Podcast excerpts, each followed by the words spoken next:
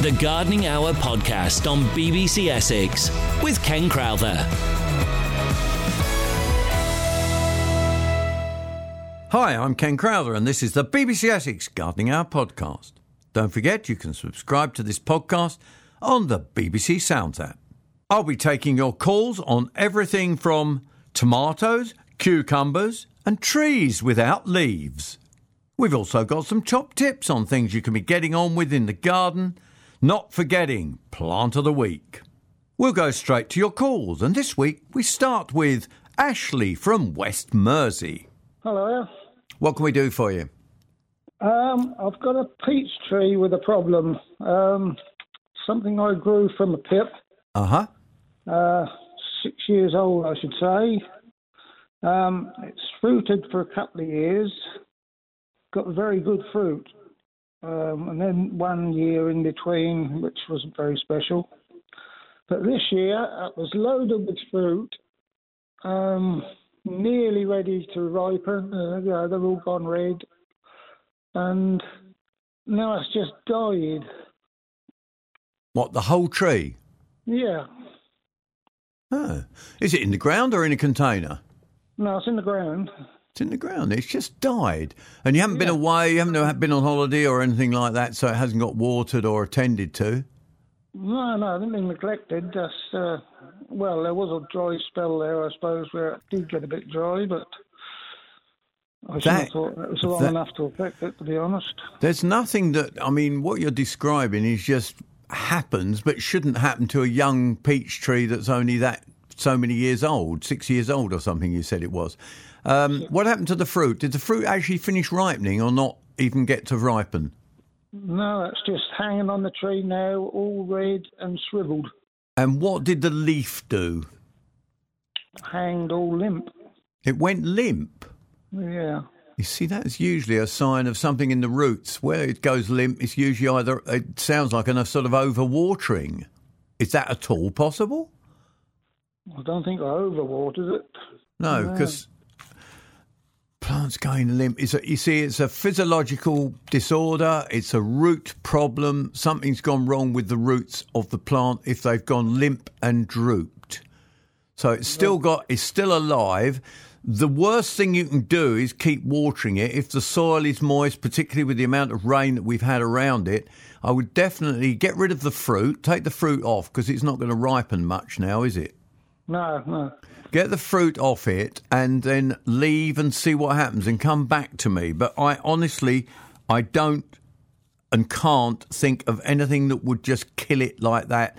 In in as you're describing, it's a root problem, definitely, and it's usually a sign of overwatering. But it- it doesn't sound quite right to me. It's All all right. clay soil, so it should sort of hold the water, the soil, shouldn't it? Yes, it does, you know. And uh, with the rain that we've had recently, um, I would have thought it shouldn't be a major problem. Can you keep an eye on it and come back to me, Ashley? So you say that the, at the moment the leaves are just drooping, or they've they've, they've died. The leaf Well, they're just hanging there all limp. limb, right? Don't water it and leave well alone. Come back to me in say two weeks and let me know what has happened to the leaf, whether the leaf and whether you've got any new growth coming from the base of those uh, branches. All right? Okay. No instant answer for you, I'm afraid, Ashley. I've got All right. other fruit trees with problems. So you, uh, can Sorry? I ask you now? Yes, of course you can. Go go with it. I've got some, a plum, an apple, and a pear, and a cherry to put Mm-hmm. in these big pots. Yes. Now, the the uh, the pear is very good. I, actually, I put it in the ground. That's, that's that's to give it more chance, and that's that's fruited every year. But the rest of them, they've just died. Well, not died, but not fruited. So hang on. These are in pots now, you say? Well, no, not now because I've took them out to give them a chance in the garden. Oh, they were in pots and you've taken them out. Right, okay. Fruit this year, very mixed, um, depending on pollination because of the temperatures at that part of the year. If you, when did you rip, put them into the ground? This year? No, no, about uh, three years ago. Three years ago, right. And you say the pear has produced a little and the apple, what was it, pear, apple and ch- uh, cherry, apple, plum. Cherry, apple, plum. Now, have they produced fruit? They produced fruit quite comfortably in the past, yes? No, only the pear. Only the pear, right. Well, the apple might need a pollinator, but you don't know. The cherry, do you know the variety of cherry? Not a fan, no. Right, okay. Um, I would suggest that the thing that you do now is give them a good potash feed now, uh, at perhaps this month and the beginning of September, and then come March, give them a bit more potash All right. and try and encourage some fruit buds. But basically, this year, strange pollinations, cherry. Did they get flower at all? Yeah, I got a few fruit on it, but uh, very, very few. Uh, Right. Dozen. Hang on in there and give it a bit of a potash feed and see how you get on with it. Okay, Ashley? But the apple, that just had a couple on and fizzled out. Right, but it hasn't died. The tree hasn't died. No, the plum's just gone up to the heavens with long. Right. Well, you can you can cut those back by a third. Those rising branches, cut those back by a third at this time of the year. The plum and the cherry. If you want to prune, do plum and cherry, but leave the but leave the apple alone for this year. Okay. Okie doke. Thank you, Ashley, and keep us in touch, especially about that uh, that one in the container, the um, the peach, and we'll find out a bit more about that in the future, hopefully. Angie in Southend, more trees. What you on pear tree? What's up with your pear tree, Angie? Um, the pa- uh, pears were forming absolutely beautifully. Not many, but Yep. a few. And then they're just dropping. So I don't know why that is. It's uh, Right. nothing wrong with the tree. Do you know what the tree is?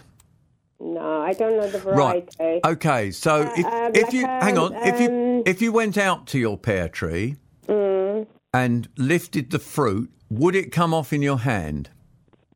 Um, not the ones that are on there at the moment. No. Because what you're describing, when did they all start dropping? Are they small plums or large plum? Uh, large pears, I mean. Sorry. P- um, not very large. Right. The, the, Uh, you would think that they would start uh, getting bigger and bigger now. right. Are but the ones that are left are growing quite well. Yeah. I think nature is sorting itself out. It's actually thinning. Have you got a lot of pears on the tree? Uh, No, only a handful. Only a handful. Is it a big tree or a little tree? It's a big tree. I would say about 10 foot tall. And it's only got a few pears, and some of them are dropping. Yeah. It could be that uh, it could be anything from lack of water. I know it's rained recently, but it didn't. It was very dry conditions earlier on. I was watering it um, almost every day. Yeah, a lot. Uh, no, no, enough that it would um, soak into the ground. Yeah, you see, the roots are a long way down. Yeah. I would, I would, if if it were me, I would check that the pears are on it are not right by just lifting them to see if they come off. Yeah. Especially as we don't know what pear it is, because some will start to be ready during August. Yeah. Not the round ones. They're not the Comice. They're the, oh, um, the Conference. Conference. Conference. Now, conference start to appear this month, you see, so that's why I'm thinking they could be getting towards being ripe because they ripen up in during August. Yeah. Mm. Uh, anyway, there's there's really it's normally nature thins itself out. So if the tree has dried out, it will drop some of its fruit. The leaves are, are beautiful. So it sounds like you're doing a good job on the tree, and you haven't fed it with anything at all. No. No, no. No. Okay. Right. And, okay, yeah. We can't do anything else for that. What else you got for us then? Um, I've got a beautiful jasmine tree.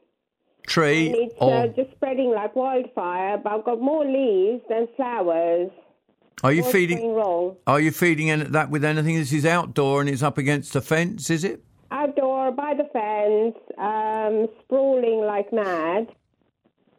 And you're not. not many. It has got flowers and beautifully scented flowers, but not very many. right, and you're not feeding it with anything. No, no, nature's doing it. Right. Well, all you can do with to encourage flower is feed it with a high potash feed, something like a tom- uh, tomato food, and this will encourage right. more flower. And that's all you can do for jasmine. Okay, feed it with Tomorite. Yeah, and if it gets traily and, and sort of uh, wispy bits out the end, just pinch those back to encourage um, the plant to flower a bit more. Okay, so cut it down, but feed it. No, with- don't cut it down. Just pinch the tips back. Not- Okay. don't All cut right, it back. do. Let's look at plant of the week. And this week I'm looking at Clerodendron trichotomum. Now, um, it's called glory flower or even bleeding heart. There's about 30 species and they're native to places like Sri Lanka. They like tropical warm conditions. You can tell that from where they're from. I just said South Africa, Asia, you know, so don't plant them if you're in really cold, nasty, cold, wet conditions because they don't like it. They like full sun, best facing south. Need a bit of shelter in exposed areas, so you might need to shelter them, particularly in the winter period. Mustn't, and I've just said, be wet, horrible, wet, clammy ground. They like well drained soil, uh, but will tolerate basically any soil. And they're disease free. So, what about them? Well, they'll grow. Um, some of the varieties uh, six to fifteen feet, so they become if they're in, in a, a sheltered area, they can grow into a quite a small tree, fifteen foot high. Um, and they can sucker from the roots, which can be a bit of a problem. But generally, you keep them as a shrub up to about six foot high. They're great because they attract butterflies, um, although uh, there is a scent, uh, not exciting, but uh, the white one is particularly fragrant. So, and that has a corolla, a tube, five lobes, flowers are coloured. Other ones, I talked about the white being fragrant, but there are reds and pinks as well, and the stamens come in a couple of pairs. The fruit, which is really what I would grow it for, are fantastic. Four lobes, crimson and turquoise with the seed in the middle. Absolutely phenomenal for a winter, something in the winter to look at. They really are great. So they are Clerodendron. Go out and get one this time of the year, and then you'll enjoy it through the winter period. Let's go straight now to Jack in Stanford-le-Hope. Jack, what can we do for you, sir? Uh, good morning, Ken. Uh, after that lot, I've got a nice, easy one for you. Yep. Uh, I've been growing tomatoes and cucumbers indoors and out. Right. Uh, what I want to know is why the, the skins are tougher than what you get from the shop. That's all I want to know.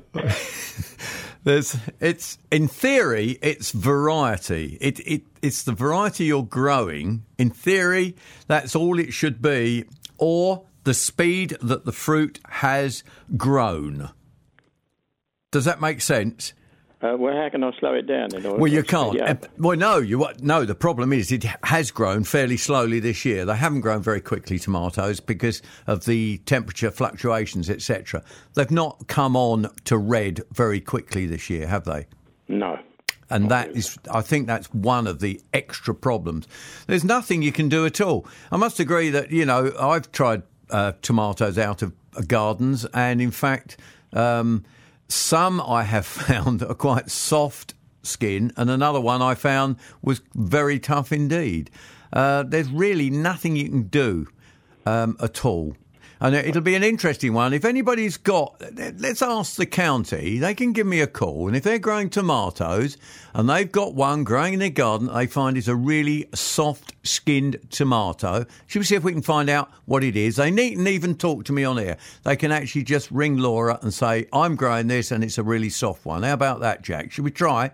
That'd be lovely, yeah. Thank We'll you. see what we can find out. They can they can text, they can do whatever they like. Get hold of us and let us know if they've got a variety with a really soft skin that they can help Jack out with. Right, the cucum- sweet enough, of course. and sweet enough. Yes, cucumbers is it the same? You'll find the cucumbers are the Same same. thing. So I mean, they're, Yeah. they're, they're beautiful. They're lovely tasting, but Yeah. they're better with the skin off. Yes. Well, I, mind you, I think cucumbers are better with the skin off anyway. But uh, Oh right. which one are you growing outdoors out of interest? Uh, Burpless.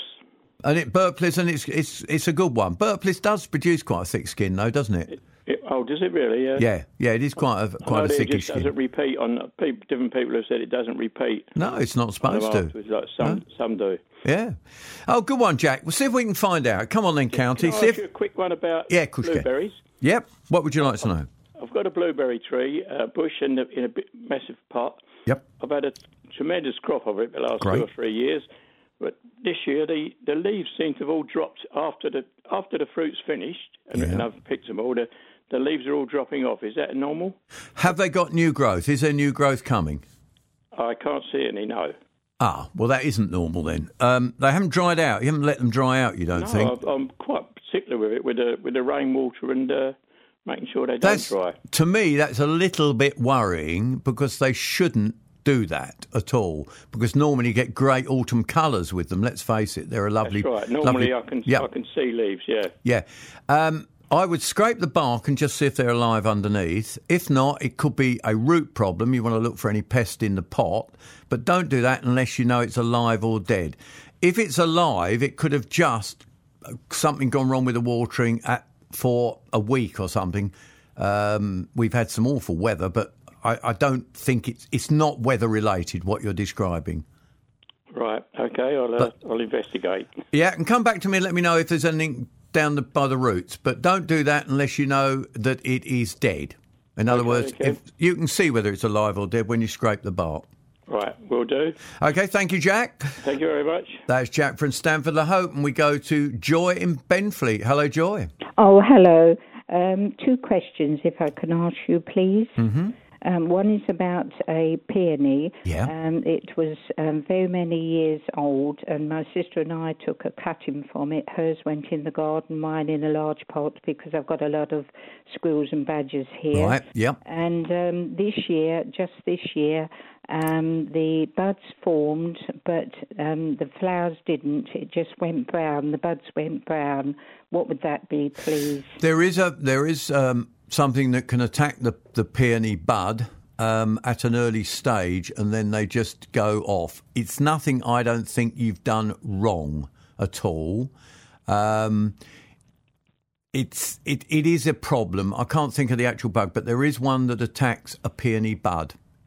Yeah. Oh, yes. Well, all of the buds it would attack then. Because It could do, yes. Yeah, it's just an. It's just. A, did you get any flower? Not not one. Not one. all, no. Yeah, The so- year, and it's many years old. Yeah, and this is the first year it's done it, Yeah, the first year, yeah. and hers is all right, definitely. Yes, hers is all right, but it's in the garden, but mine's in a pot. Yeah, it's not Large necessarily pot. because it's in a pot unless you let it dry out just for literally a week because then the bud couldn't.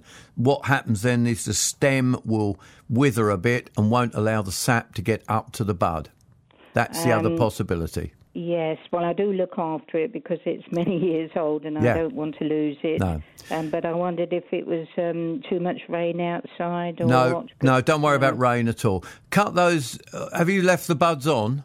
Um, yes, I have. I No, haven't get cut rid the leaves off or anything at no. the moment. Get rid of the buds. If they're not opening, just get rid of them. Cut them off and get rid of them completely. Oh, yes. So you reckon it'll come out Yep. next year? Yep, will right, do. right. And the other question, please. Thank you for the answer. Um, um, we've got um, two Victoria trees and uh, three other plum trees, Mm-hmm. and many damson trees in the um, um, plot here. Um, um, but this last year they had um, um, just the uh, plum trees, not the damsons, because they're prolific. Um, we had a rest year, but this year um, I don't think I'll be able to make any plum jam because we bought a, um, a plum um, fruit moth trap, Yep.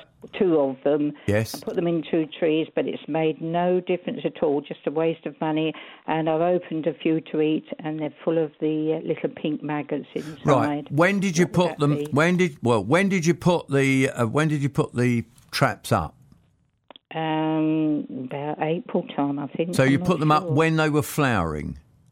Um, I'm not sure about that. I just asked my See, if you miss it, Yeah, what I'm getting at. I'll- Well, it's it, we put it when it said on the packet, which yeah. was, Well, you see, what here? This is the trouble with gardens. You know, plants don't read packets. You see, and it's like they don't read books. You see, so what you have to do is you must get that moth trap up just before or just at the time when the plum is flowering. You've only got to put it in a bit late, and you'll miss. Oh yes, when it's just flowering. Yes, just before it's flowering, preferably. So when you see the first flower, that's the time to put the moth trap up. and now, flower. I also, if you've got a, a lot of plums in that garden, you're going to take, you're going to need, you put two plum moth traps up, and these are the That's pher- right. pheromone traps, yes, for That's plum moth. yes. Yeah, you'll need at least two, and you we won't. have two. We have got two. Yes. Yeah, you won't clear it in one year either. It'll Oh, take you a couple of years, but they, you will see an improvement. Oh yes, because two years ago um, we didn't have, um, and I made a load of plum jam. So Yeah. um, uh, this year they must be. I won't be able to make any because you know you've only got That's about one out of five plums or something. Oh, um, that's sad. free of um, uh, maggots, like you Yeah. know. If not, you've got the moth the, the, the moth maggot in, in your plum jam. yeah, well, I always cut them open, obviously, but you don't Yeah. get them in the damsons. Why would that be? No, damson's are much different fruit. You're, you usually the plum is a much softer, uh, Yes, softer sort of fruit. no, all. damsons usually don't seem to get it. No, Okay. no. Right. Um, um, my husband was just asking me something else, but I can't remember what he asked me now. Oh, about the spray. Um, we don't want to spray, but if we did, what no, would be the best spray? There isn't. There isn't a spray for you. No spray Oh, for you. isn't? No, no, Not you're one no, that, you, that you know of. No. no, no. You've got to use a moth trap. All right. So we put the moth traps up um, As next soon as year you, or whatever. as soon as you see that flower. As soon as you see the flower. Well, thank you very much for your help. Very That's a pleasure. of you. Okay, Thank then. you. Yes. Bye. Uh, bye. That's Joy from Benfleet, and we go to George in Dagenham. Hello, George. Good morning, Ken. Nice Uh, to speak to you again. Right, what are we talking about today? Well, it's not so much a problem, just a mystery. Yep. I sow Brussels sprouts regularly each year, round about uh, beginning to the end of March.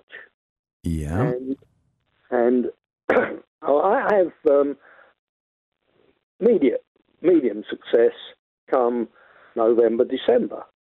But this year, I've sown in exactly the same way, and I picked my first Brussels sprouts yesterday.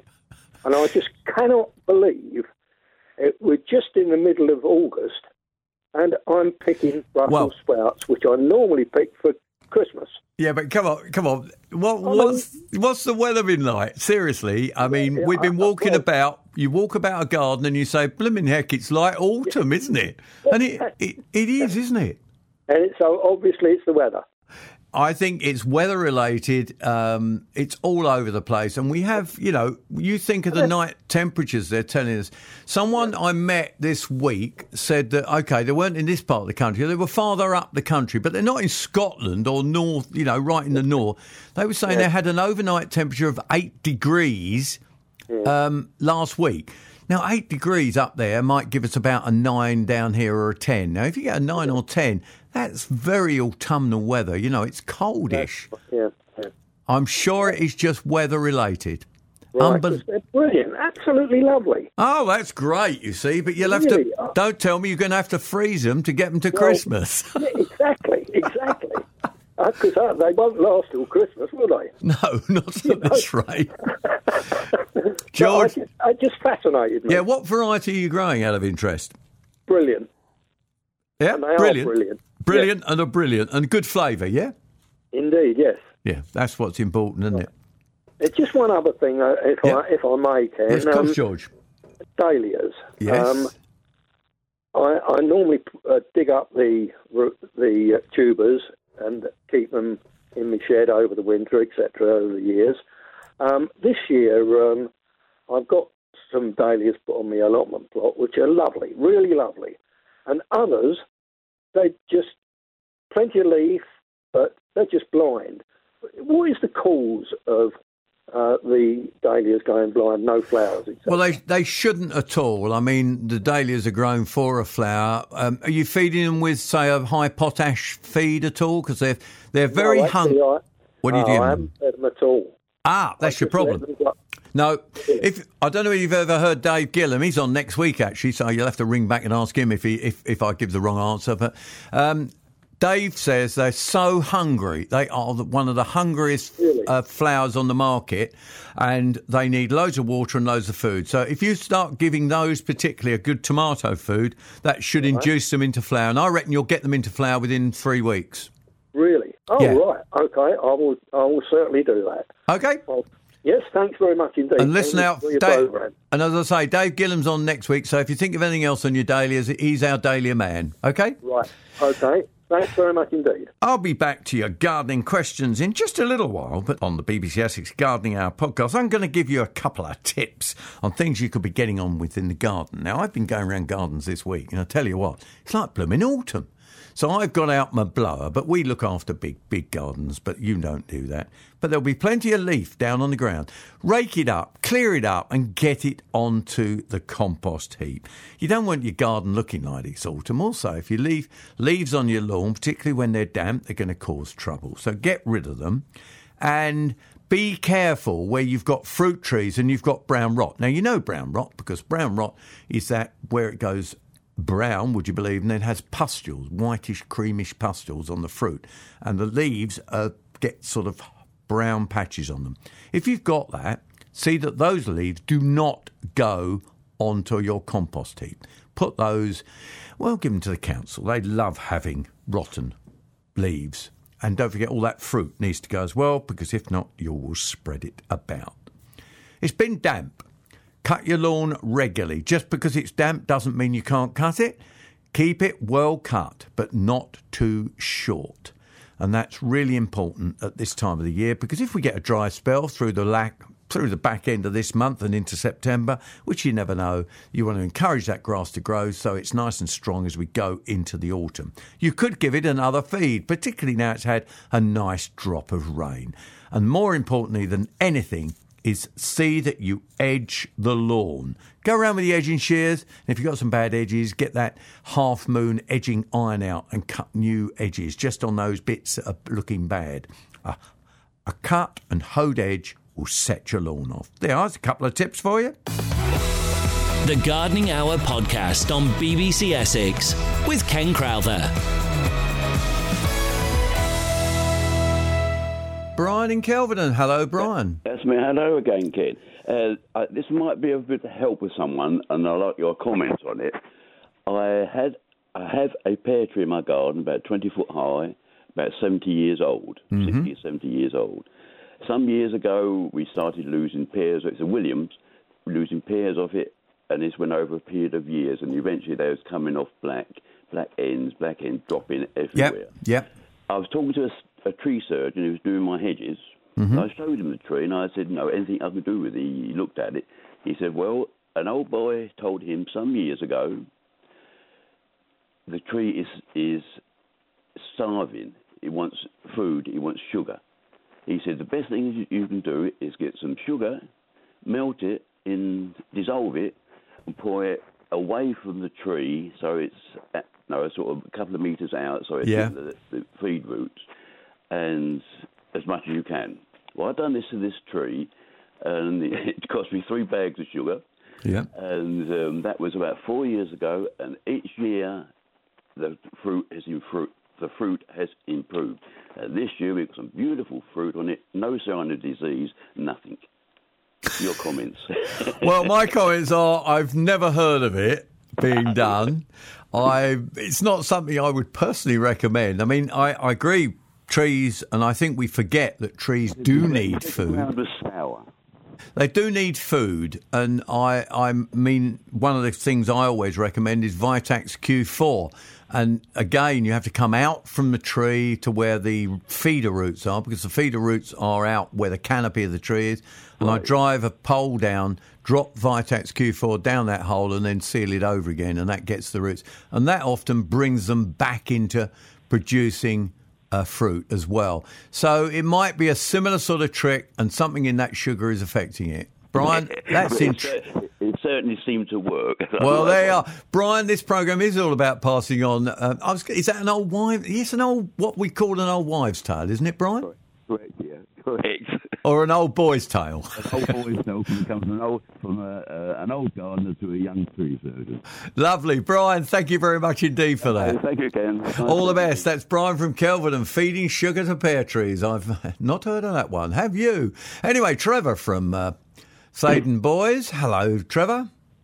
Good morning to you, Ken. A uh, question on runner beans. Yep. Um, I've been growing runner beans for years, and I decided this year to grow firestorm and snowstorm. Yep. Now, these are the self fertile beans. Um, I've also grown Guinness and White Lady, which I've grown for years. White Now, Lady's the my f- White Lady's Yeah, my favourite. and Guinness, then they do actually go to about two foot long, like they did last year. But this year, I've been suffering with the beans. As soon as they get to about six inches long, podding up, and the, especially the firestorm and snowstorm, you can't eat them after they've got about six inches. Then it's just thick with seeds. Any ideas? Well, in theory, what you're describing has got to be weather related because um, they're reacting to the weather. There's no other reason. If, I mean, in theory, you you could say in a dryish year, you'd say, well, it's a watering issue. Yeah. Yeah. But it- in a wet year, it's a wet issue. Well, no, not really. No, they do something different. I think at the moment we have had fluctuating temperatures this summer and we're having fluctuating weather pattern. And I think it's causing incredible differences on how things are growing. I mean, uh, that's an unusual one that what you're describing, but what you are describing is the bean is try is thinks it's going into autumn and therefore it's producing its seed quicker than it normally would. It's lacking a bit of uh, nutrient and water, it sounds like. But of course, you're, uh, don't tell me you're watering it all uh, on a regular basis, aren't you? Uh, until the rain came, yes. Yeah, but re- watch the rain basis. because the rain is never as good as it looks, if that makes sense. Does that? No, I'm putting my finger down it down to make sure Yeah, they're all good. nice and damp. Good, that's really Um, important. Yeah, I mean the white lady and the Guinness, even those are podding up, um, which is unusual. They've never done that before. No, because White Lady particularly is a good one for late sowing because you can sow that quite late. Can sow that in July and get a, get production of bean all the way through to October, can't you? Yeah. Yeah, yeah, yeah. No problem. Well. I would just enjoy what you've got, but get them before they pod up. And and can you keep me in touch and let me know whether you get any improvement? If we, I mean, we've got a bit of sunny weather coming, I think, in the next week. Um, Well, they've been- been, podding up for quite a long time now, Ken. Yeah. I mean, the firestorm and snowstorm, uh, Yeah. right from day one, have always podded up. They've never really set a beam, a nice beam. I can't Um, think anything else but weather related. I really Yeah. can't. No, Well, I might be growing them next year. no. Go for it. sure. Go for a different uh, one. Thanks very much, Trevor. Hang on, Ken, before Yep. you go. Uh, Sorry? Tomatoes. So Yes. Tomatoes. Uh-huh. Your previous caller was talking about tomatoes outside of the greenhouse. Skins, yes. Yeah. Well, I've got tomatoes growing inside the greenhouse. Yep. And they're absolutely gorgeous. So I'd like to. Would you let me call out what I've got? Yeah. What? What? And these have got thinnish skins. You're saying, and these are inside. Oh, beautiful. Yeah, yeah. You can just pick them off the vine and eat them straight right. away. What variety are you growing? them. Right. I've got sweet aperitif. Yep. Um, I've then got um, a Perro, A Perro. Yep. Then I've got Golden Crown. They are, they are a yellow tomato. Yep. And I've got a Acado or Cado. That's a large red, medium large red, beautiful for cooking and everything else. And black cherry. And black cherry. And the black cherry is absolutely gorgeous. Right. And what you're saying is that they definitely haven't got a thick No. skin. No, none of them have. And Uh, I have to say that yeah. um, I am using the watering system um, from a company called Two Wests and Elliott in Yep. their troughs. And you put the uh, a wick down, and you just feed the trough with water. Watering- into- Uh, and watering does affect how. I mean, I said feed water is how you also affect the skin on the speed that it it it grows and produces its fruit. Yeah. yeah. Oh, that's interesting. So hopefully he's listening and he's picked up a few tips there.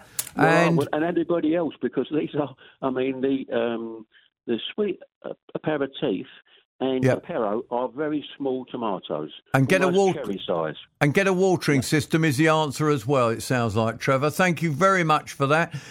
I'm going to trundle on because I've got a lot of calls to answer here, but uh, it doesn't stop you from ringing on 0800 111 4041, and we're going to be talking to Deborah. Deborah Peach Trees. Yes, good good morning. Um, my friend has got a peach tree which I planted for her, must be about five, six years ago. Okay. But the, the last couple of years, it's been dropping the fruit before it's ripened. And she had somebody look at it, and she was told that she was to. The only thing she could do was to cut it down and dig the roots up because it's got a disease in the roots. Dropping fruit before. Hadn't she tried anything else before that? Not as far as I'm aware. She's in a wheelchair, so she she's limited to what she can do. See, I'd have, I'd have wondered if dropping fruit before it's ready um, is normally water related first. So I would, I would be suspicious that it wasn't getting enough water. Yeah. So, so the fruit drops um, before it, and they just said it was a disease in the in the roots. yes. Well, that's a new one on me. I can't think what it might be that would No, just. I, I wasn't I wasn't happy with what she told me about it, so that's why I've rung you up about it. Yeah. Right. It's another thing for me to have a think about then, isn't it? In the next week. oh, that's that's an interesting one, Deborah. Yeah. Yeah. Let me think about it, and I'll um, I've wri- I've written it down, and I will have a more think about that, and I'll have ask a couple of uh, colleagues and see what they think. But I, I can't believe that to dig it up is the first thing that you would do. That's not what I would do. No, okay. it's not what I advise. Okay, Deborah. Thank you for your call there. Thank you. Okay, bye bye there. And we now go to Ron in Brentwood. Hello, Ron. Hello, buddy. You Have you got, right? I think you got your radio on, haven't you, Ron? Yeah, I'll turn it off here. Thank you. Right, we're talking Mandevilles. I don't know if it's the right name. The guy who sold me the plant said it's called a mandevilla. yeah, they got like what colour? What colour flower? Red Pink, trumpet. red trumpets. Yep, and it's got a, a quite a harsh leaf. It's got not a. It's a fairly thickish green leaf. Yeah. That's right. That's Yep. dead right. What would you Right, like to know? of things. One, it's in a pot. Yep. Two, is it hardy? Three, is it perennial? And four, what do I do with the climber that's coming out of it? Right. Okay. It's a climber. It is not hardy. Therefore, you can't leave it outside. Um, Right. uh, it is a climber. It's normally grown in a conservatory or in, in the house. Basically, all I used to do is pot it up into a slightly bigger pot, perhaps run it up some canes, let it trail up some canes, and it will free flower on those canes. And then just stop it when it gets to the top and it's too big, just nip them off with your fingers as the tips get to the top. And that will encourage it to grow and feed it with a good houseplant food. How about that? Lovely, that's excellent. What I've been doing, I've put the fuchsia in me cold uh, conservatory. Yep. This would be okay to put in there yes, as well, yeah? it should be as long as the temperatures don't die. You know, dive. Who knows what the winter's like, but hopefully shouldn't be a problem. Okay, that's it. Thank you. That's a pleasure. And we go from Ron to Monica in Rayleigh. Hello, Monica. Hi, good morning. Uh, just ringing to find out about uh, my pear tree. Yep. It's a William pear, and apparently it's uh, um, dried up nearly a whole year. So uh, I watered it and watered it, and it's not it's not bothered. So I think I'm going to do that sugar business. Now, hang on. Has it got any leaf? No, no leaf at all. It's dead then. Is if it? has, if it hasn't produced leaf in a year, it is dead. Oh, but I break it off and it looks a little bit lively to me. Oh, But well, I don't know. But it's the same thing with the plums. The plums have done the same thing to the, uh, you know, this year. are they in a container or in, in the ground? Oh, out, in the garden. I've planted everything in the garden. And they got no leaves on them?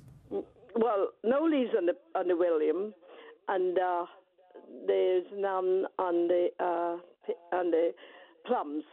But my cherries were okay. Hang on. So, when did the pear and the plum last have leaves? Last year, I think. But well, in theory, little. and they if they've neither of those trees have produced leaf this year, they're pretty well dead. But if you say if you scrape the bark and it's still green underneath, they have got some life in it. The worst thing you can do is keep watering it. So don't. That's what I was doing. No. You, if you give it too much water, you will not help it at all. They can't get rid of the water because the leaf is where the water comes through as it grows. So you can't, don't keep flooding it. You will do it more harm than good. Okay? Thank you very much. Okay, that's Monica with a couple of trees with no leaves. And now we go to Lynn. Sorry to have kept you waiting, Lynn. That's okay, Ken. Now, what we're talking about today with yourself? Um, I've got a problem with my Acer. Mhm. It's the Acer palmatum. Yes. Um, it's about 30 years old, just over. Um, last year, some of the branches were bare. They didn't have any leaves on at all, whereas the top, you know, was had leaves and the branches at the bottom. This year, even more le- uh, branches have been bare of leaves. Okay. I don't Is it what's wrong. well? Is it in a container? Because basically, it's, in dying. a- yeah, it's in a tub. It's in a tub. Right. It's Yeah. dying back. How long has it been in that tub, Lynn? Um, I don't know. We have sort of changed it sort of as it's grown, obviously, over the right. years. When was it Um, last changed? Just give us a clue. Probably, probably about four years. Four or five years. No, that's all right. That's okay.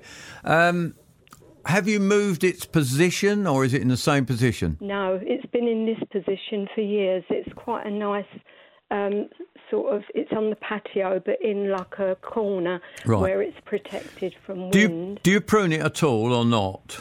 No, I, I didn't know that you could prune. No, you prune to shape, and that's all. You best to leave them alone. No, okay. It's always been beautiful. Right. Ken, do you think the pot is big enough that I've got? It's when I measured it, it's 21 wide, 21 inches wide, That's not massive, is it? And how and big's the seven- how big's the Acer? How high? eight foot, Oh, too small a pot. too small. Too Yes. small a pot. So pl- re repot it in the autumn. Autumn, right? Yep.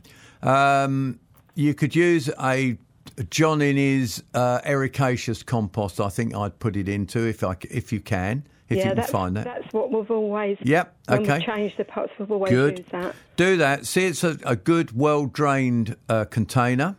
Right. and pot it into that, and then also in the winter period, cut off all that dead and keep it clean, nice and clean. All right. Oh, really? All those Yeah. branches, cut them off. If they're if they're not producing leaf, get rid of them. yeah. 'Cause yeah, you I don't want disease. It would, the leaves would no, come back on no. there. If, no. if well, you can scrape the bark just if it's green underneath. yeah, but it I haven't done that, Ken, but I could try that. sounds- Yeah.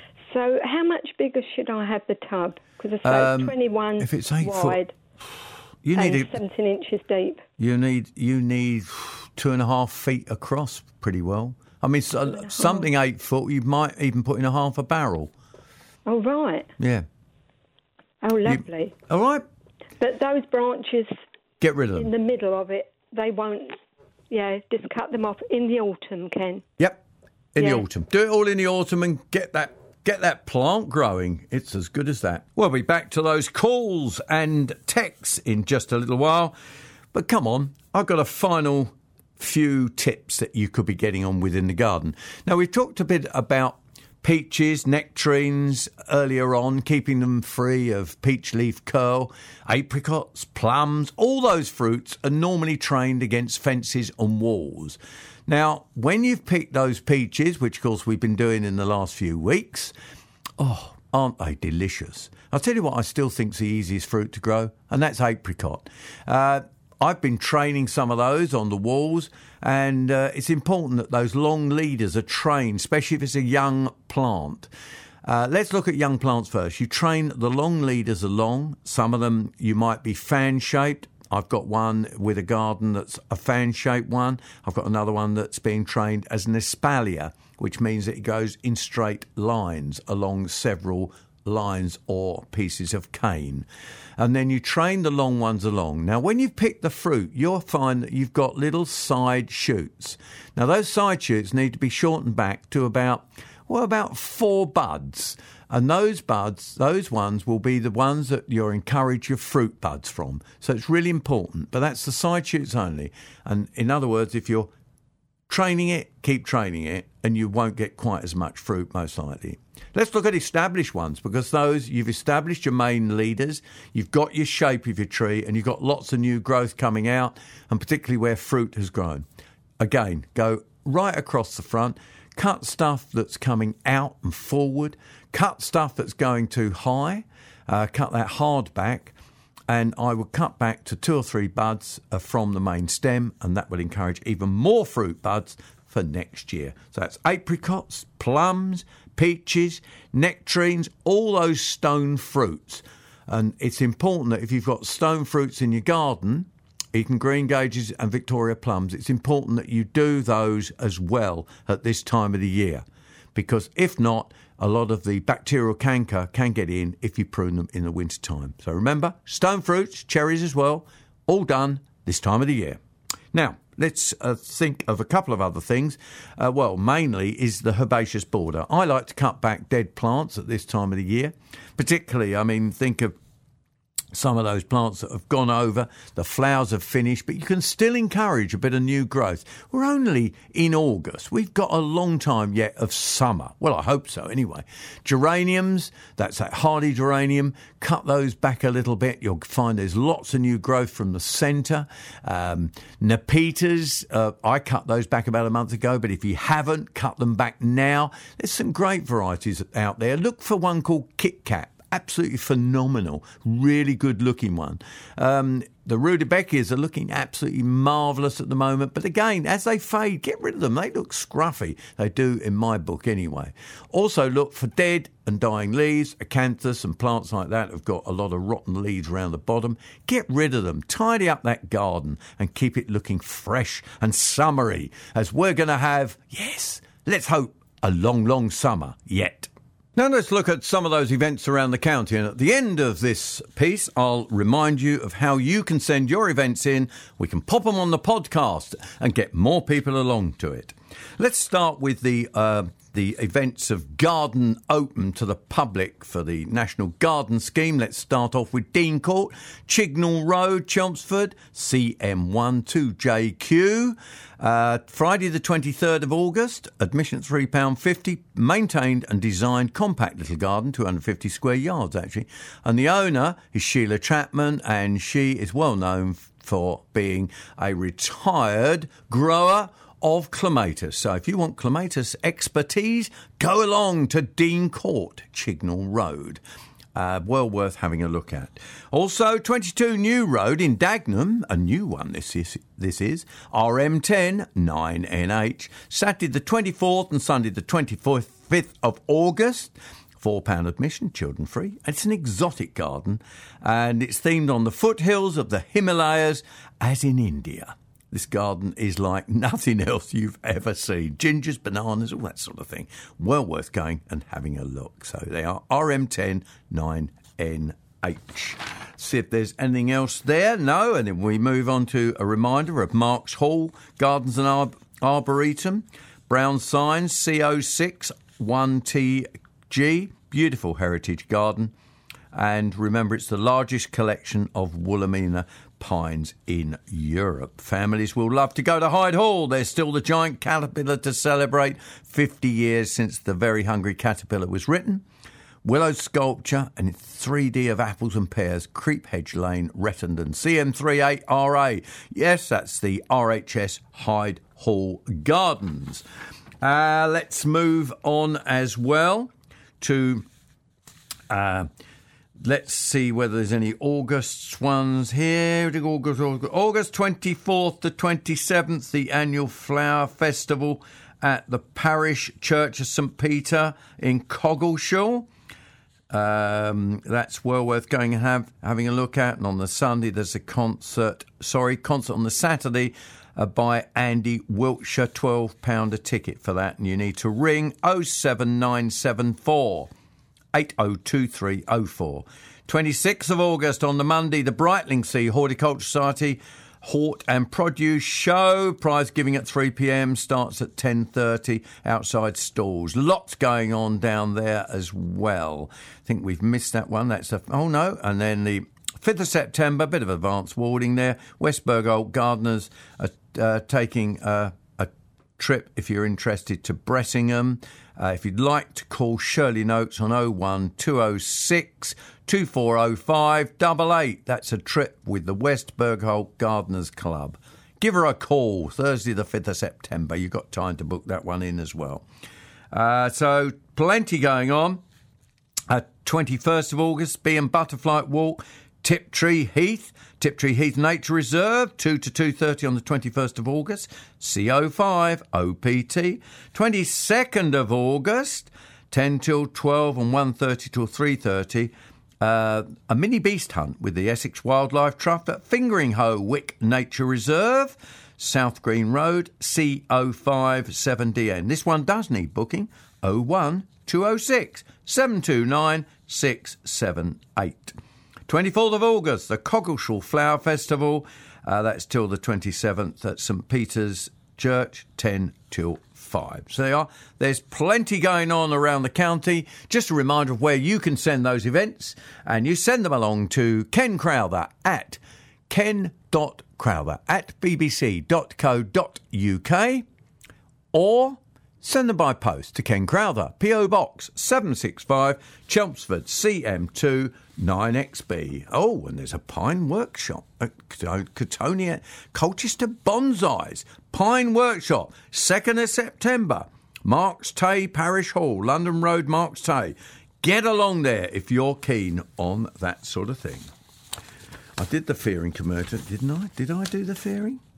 Feering and Kelvedon, an annual garden show. I just slipped this one in. 31st of August, Feering Community Centre, CO59B, 2 pm till 4.30. Admission a pound. They are. Lots going on. Go and join them. Keith in Rochford. What are we talking about, Keith? Snails. Yes, what would you like to I've never known a year when I've had so many snails in the garden. I can't, I just can't believe it. I mean, I use slug and snail killer around the uh, sprinkled around the the crops Yeah. to protect them, but I can go out most evenings and on the grass I can pick up a dozen large snails every night.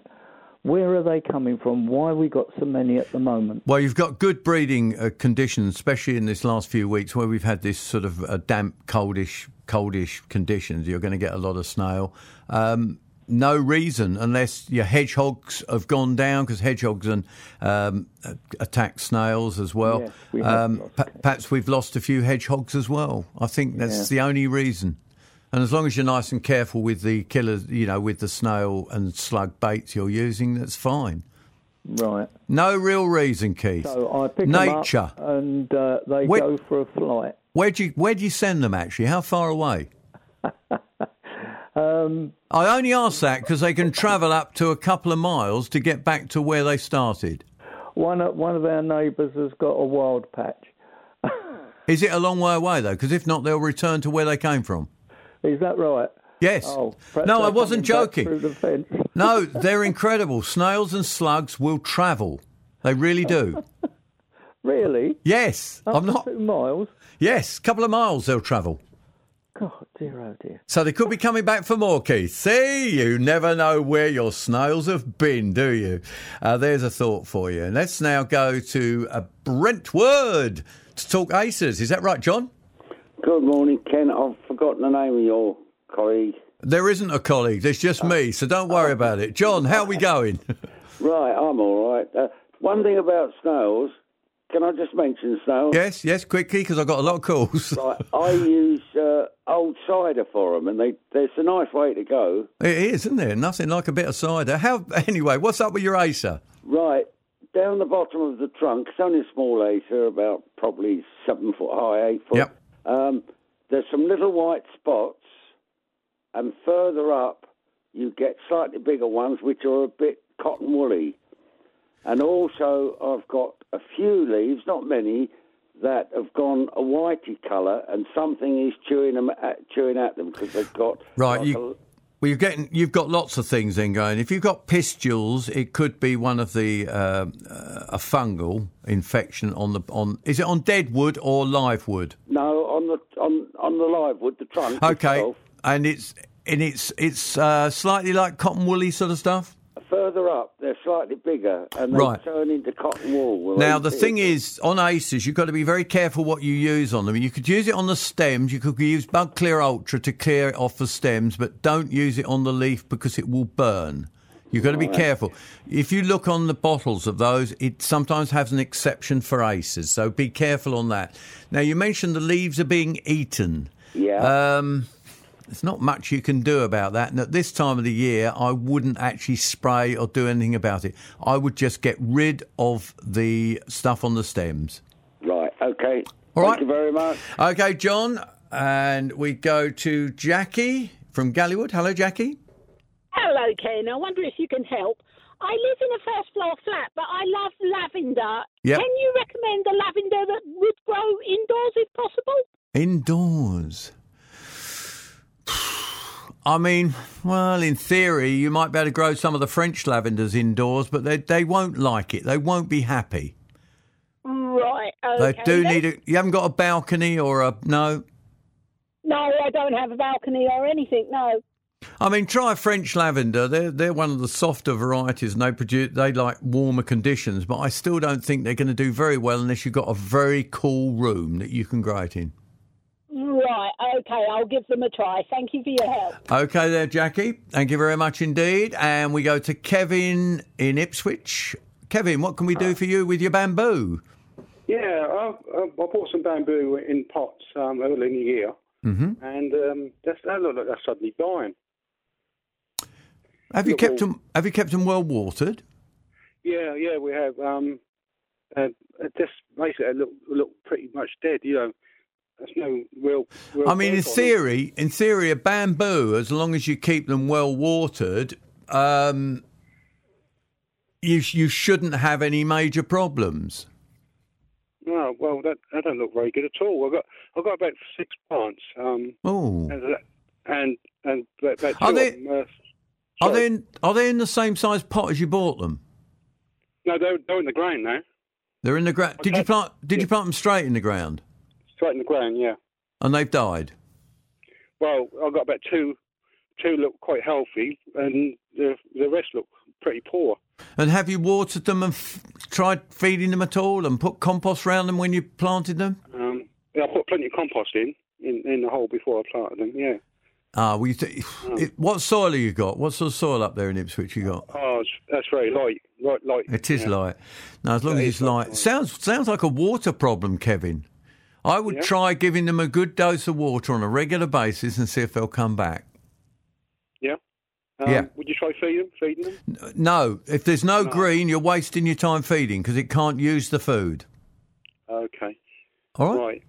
Yeah. Okay. Thank you. Thank you, Kevin. And we go to Far. Is that Far from South? Hello? Hello. Is it Far? Have I got the name right? Donald Farr. Hello there. How can we help you? Well, they say strawberries last three good seasons. At least, had, yes. Uh, sort of fantastic crop this year, the second year. Yep. Now they say the third year it'll be lighter. Now, if I keep feeding them with potash, Yep. will they keep going? Because it's going to be a struggle to keep replacing them. Yeah, my dad used to grow strawberries year on year on year, and all we used to do is take some of the runners off. You know the runners that will come off them? Yes. Where they root, what he used to. Have you got room to put another line in or not? Well, I could put them between the others. Yeah, I mean, he used to just add another line of strawberries in, but we used to grow strawberries not for three years. We used to used to hardly ever dig them up, and in, in fact, all that happens is the fruits deteriorate. They don't, they're not as large, they're not as bold. Ah. So you'll still get fruit. I see. Yes. Yes. And as long as you look after them and feed them, you're fine. Okay. Thank you. I'll do my best. Do your best and let us know. You can send us in a big punnet if you get enough. All right. All the best. Thank you. And I got sent a lovely picture from I think it was Peter sent it from Black Notley, and he said he said he first his question was what's happening to my son's dwarf beans? You see. And uh, he answered his son and said, "Oh, it looks like slug damage. You see." And then they decided, no, no, um, it could be, uh, you know, four legs and a fluffy tail because literally the beans have got the ends bitten out of them completely. Anyway, it wasn't that either. It was their dog. It was a King Charles Spaniel that obviously fancied beans. So are, how about that for one? there's there's one that's a little bit different. Spaniels eating beans. Now let's uh, just look again at um, at uh, something that's going on here. Um, we had an answer back from Norbert. He was talking about his tomato plants. Um, he said, "Is there anything the lower leaves are curling and dying when, when we bought them?" Somebody mistaken; they weren't fed for a couple of weeks. Um, anyway, is there anything he can do to help his plants? And the answer is no. You know, your plants were are struggling a bit, all you need to do is keep up that regular food on a regular basis, and you shouldn't have any problems, particularly if that helps. That's all you can do, Norbert. That's uh, that's unfortunately how plants work, and of course, this year is a bit strange. Right, we've had another an email from Pam. She's sent in a question, do you know what this plant is? And she sent me a nice picture. And that is Leycesteria. Now, Leycesteria is often called pheasant berry. Um, it is an attractive plant. The leaves in the summer aren't fantastic, but it's got a lovely purpley pinky flower, and then it produces a line of black berries. Now, the black berries, I think it's called pheasant berry because it was sometimes grown for pheasant food, so that's one of the reasons it was grown like that. So again, it's it's Leycesteria often called pheasant berry. It's a, an attractive shrub, will grow up to about three foot high by about three foot wide, well worth growing, and I hope that helps you, Pam. That's on emails. Um, yes, the armchair gardener's been at it again, but he's asking about um, he's asking about aquarium plants, and he said that you can get an infestation of snails into your tank by buying aquarium plants. The answer is that really there's most likely tiny tiny uh, young snails sometimes on those aquarium plants. I don't have I haven't had an aquarium for years. I had one when I was a kid, but I didn't get attacked by um, lots of infestations of snails in those days. And uh, I would guess that you can rinse the weed off carefully before you add it to the aquarium. That's the only way I can think of cleaning it off. Alstroemerias, when they finish flowering, that is Anne. Uh, what do I do next? First time I grew them in containers, I would just cut back the flowering stems and let them get on with it. It's as easy as that with those. Um, hibiscus. Now, hibiscus um, only produced one flower.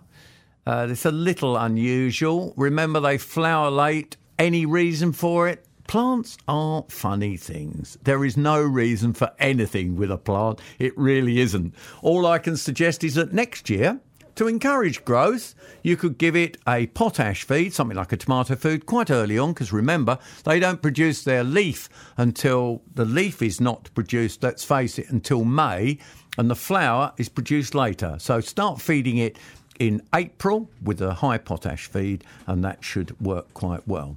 Now, we've had a question from Christine as well. Now, Christine is asking about a fig tree that's quite close to a house. Um, it's been cut down uh, by the previous occupants, and now it's nine foot tall. Well, and will it affect the foundations? I cannot answer that on air. You would be best to go to your local tree officer at the local authority and just question it with them because they are the people who actually give the right answers regarding trees and shrubs against houses. Thank you very much for listening to the BBC Essex Gardening Hour podcast. If you missed any of the answers to the questions we gave, you can download this programme and take it with you on the BBC Sounds app. And remember, if you have a gardening question for us, give us a call 0800 111 4041 and be part of the programme. That's Saturdays. Yes, every Saturday from 11 o'clock.